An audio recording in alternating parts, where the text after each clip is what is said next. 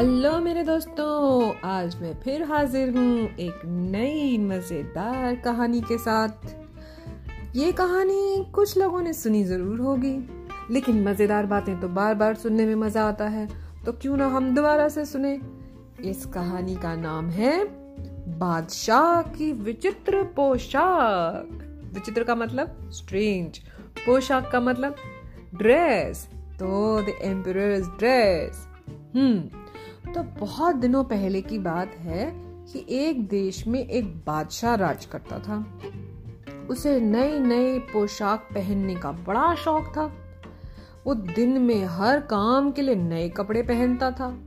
उसकी पोशाकें मतलब कपड़े, धोने, प्रेस करने, तहाने, झाड़ने, पहनाने, उतारने, इन सारे कामों के लिए अलग अलग दास दासियाँ रखे गए थे। ओ हो हो हो।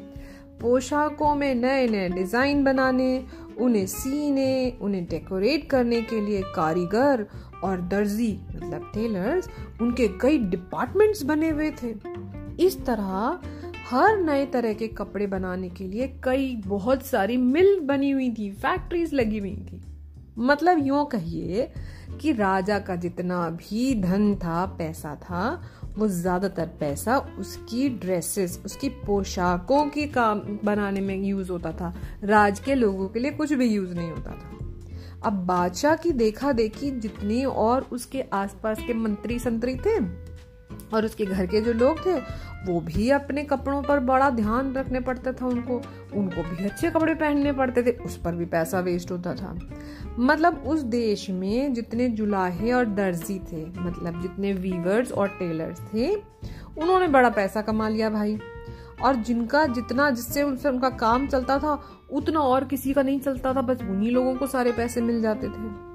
अब इस तरह से कई तरह के कॉम्पिटिशन्स का भी ऑर्गेनाइज होते थे, जिसमें तरह तरह की ड्रेसेस बनती थी, फिर उसमें जो टॉपर होता था, उसको इनाम मिलता था।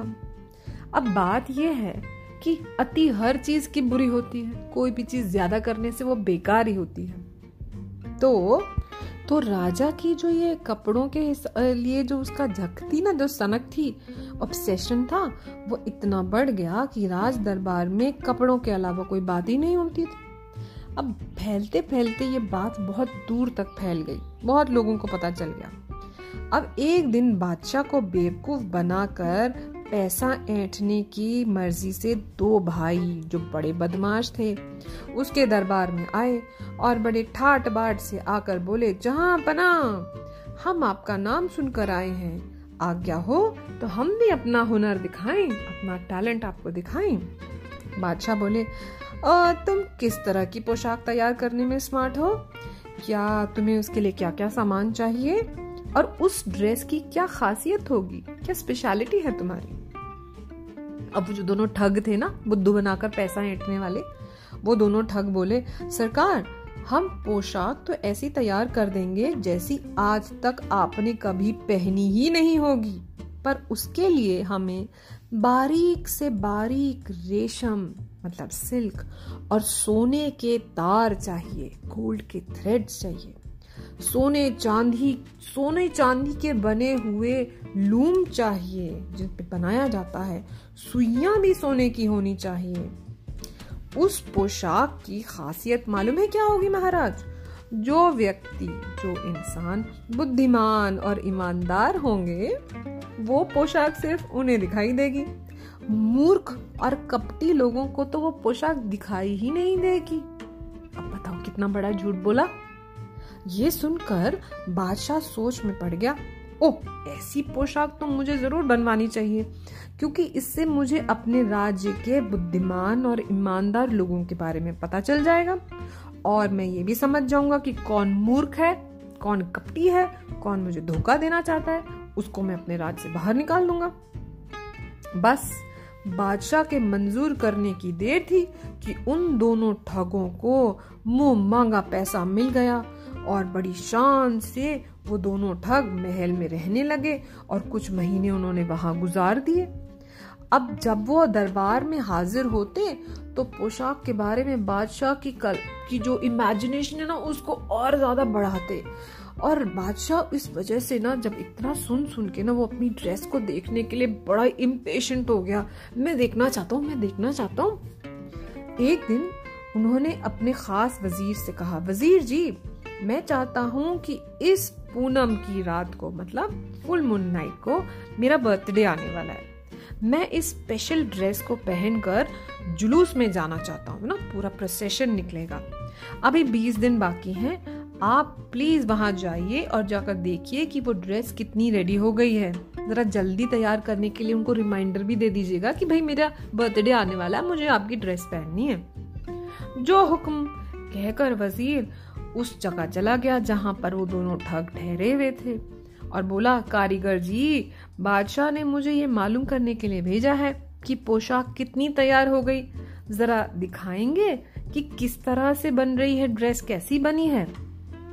अब वो दोनों ठग उसे एक बड़े से हॉल में ले गए, जहाँ पर सोने चांदी का लूम रखा था और बोले, वज़ीर जी, ये देखिए, कपड़े की बारीकी देखिए, आप हाथ में रखेंगे तो आपको पता भी नहीं चलेगा कि कपड़ा है कि हवा और ये देखिए कितना सुंदर डिज़ाइन इस पर बनाया है।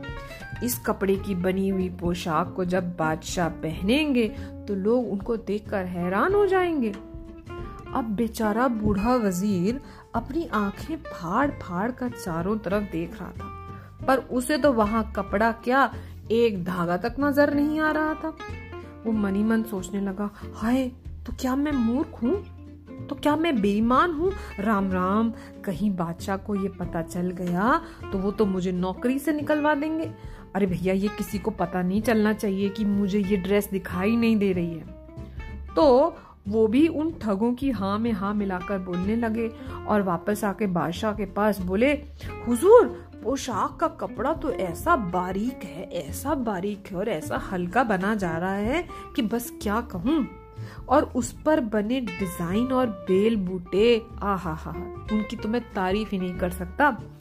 उन कारीगरों को जल्दी से काम पूरा करने के लिए रिमाइंडर देकर आया हूँ और हाँ अच्छा याद आया। उन्होंने दो गांठ रेशम और 200 तोले सुनहरे तार मंगवाए हैं। इतना सोना और मंगवाया है। अपने बड़े वज़ीर से कपड़े की ऐसी तारीफ़ सुनकर बादशाह सलामत और भी खुश हो गए।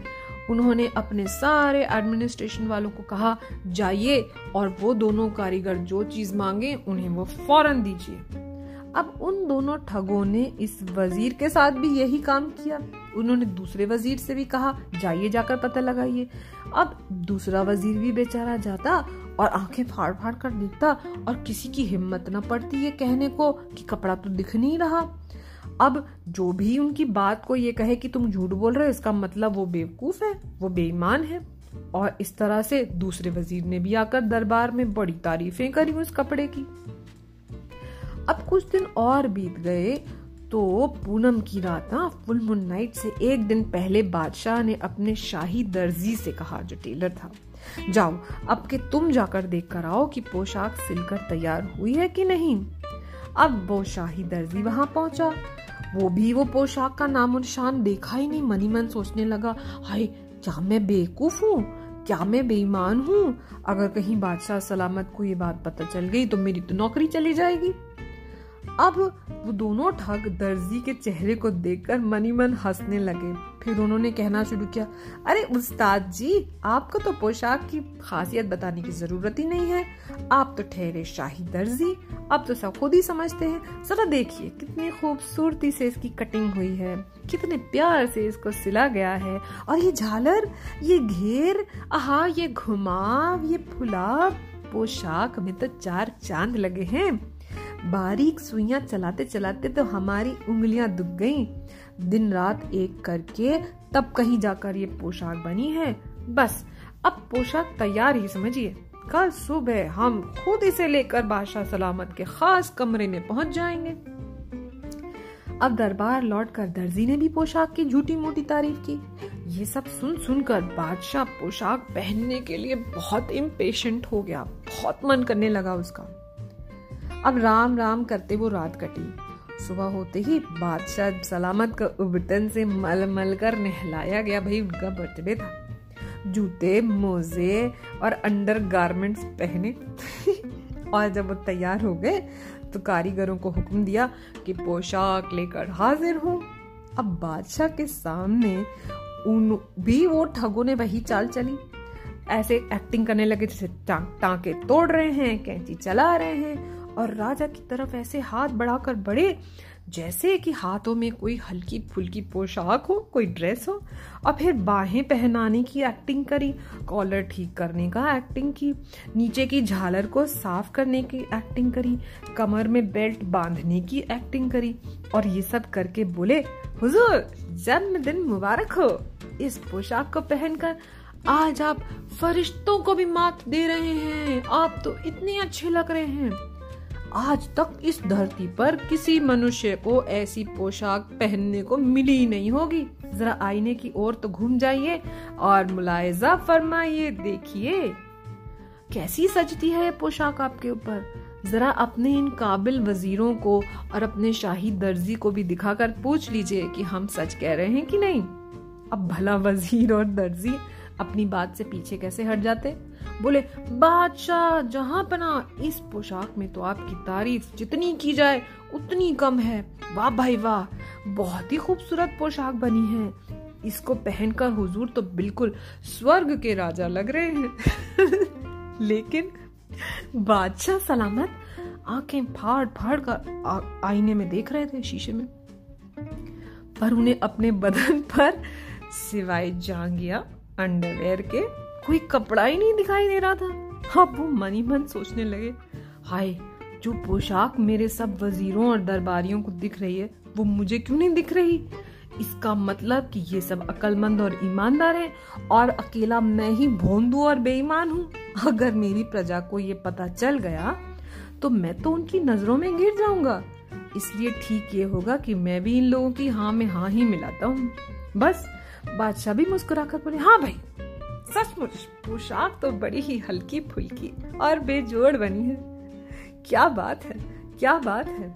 इतनी खूबसूरत, क्या बात है। उनके इस तरह से खुश होने पर दोनों ठग आगे बढ़े और सलाम करके कहा, हुजूर का हुक्म हो जाए तो आज इस शुभ दिन पर हमें भी कुछ इनाम मिल जाए। बादशाह ने हुक्म दिया, आज तक की सबसे बढ़िया पोशाक पर जो इनाम किसी को दिया गया है उसका आठ गुना एट टाइम्स मोर ये इनाम इन दोनों कारीगरों को दिया जाए। बस इनाम लेकर और अपने वो सोने चांदी के लूम्स लेकर वो दोनों ठग तो चंपत हो गए वहाँ से, भाग गए। अब इधर राजा जी की सवारी निकलने का टाइम हुआ तो पूरे दल बल के साथ दरबारी महल के बाहर खड़े थे।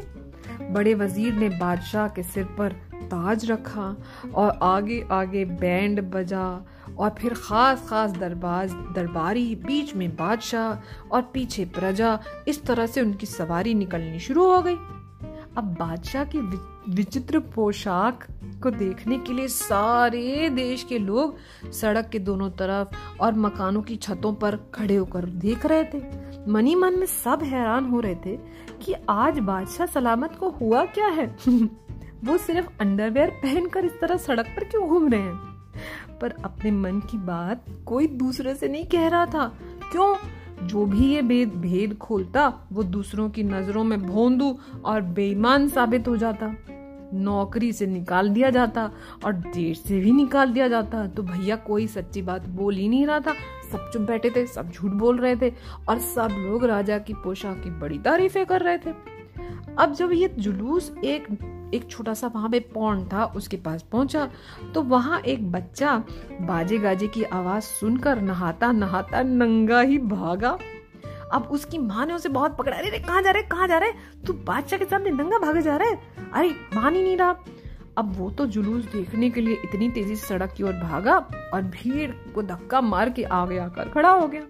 अब जब बादशाह की सवारी वहाँ पहुँची तो वो बच्चा चिल्ला के बोला, ओ माँ देखो आज बादशाह भी मेरी तरह नंगे हैं। उन्होंने भी कपड़े नहीं पहने। भोले से बच्चे की बात सुनकर सारे लोग कहने लगे सुनो सुनो ये छोटा सो, सा बच्चा कैसी सच्ची बात कह रहा है? हम सारे कितने झूठे हैं। और बादशाह ने भी ये बात सुनी। अब तो उन्हें समझ आ गया कि वो तो नंगू है।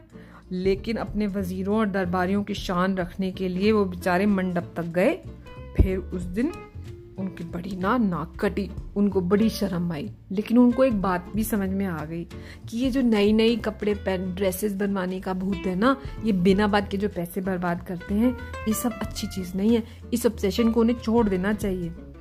तो उस विचित्र पोशाक की वजह से उनको ये अक्ल में बात आ गई कि इन चीज़ों पर पैसे वेस्ट नहीं करना चाहिए। लोगों के भले के लिए करना चाहिए राजकाज का, काम चलाने के लिए करना चाहिए।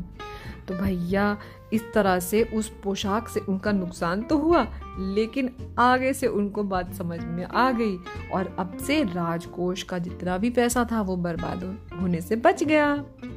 कहानी हो गई खत्म और पैसा हो गया हजम।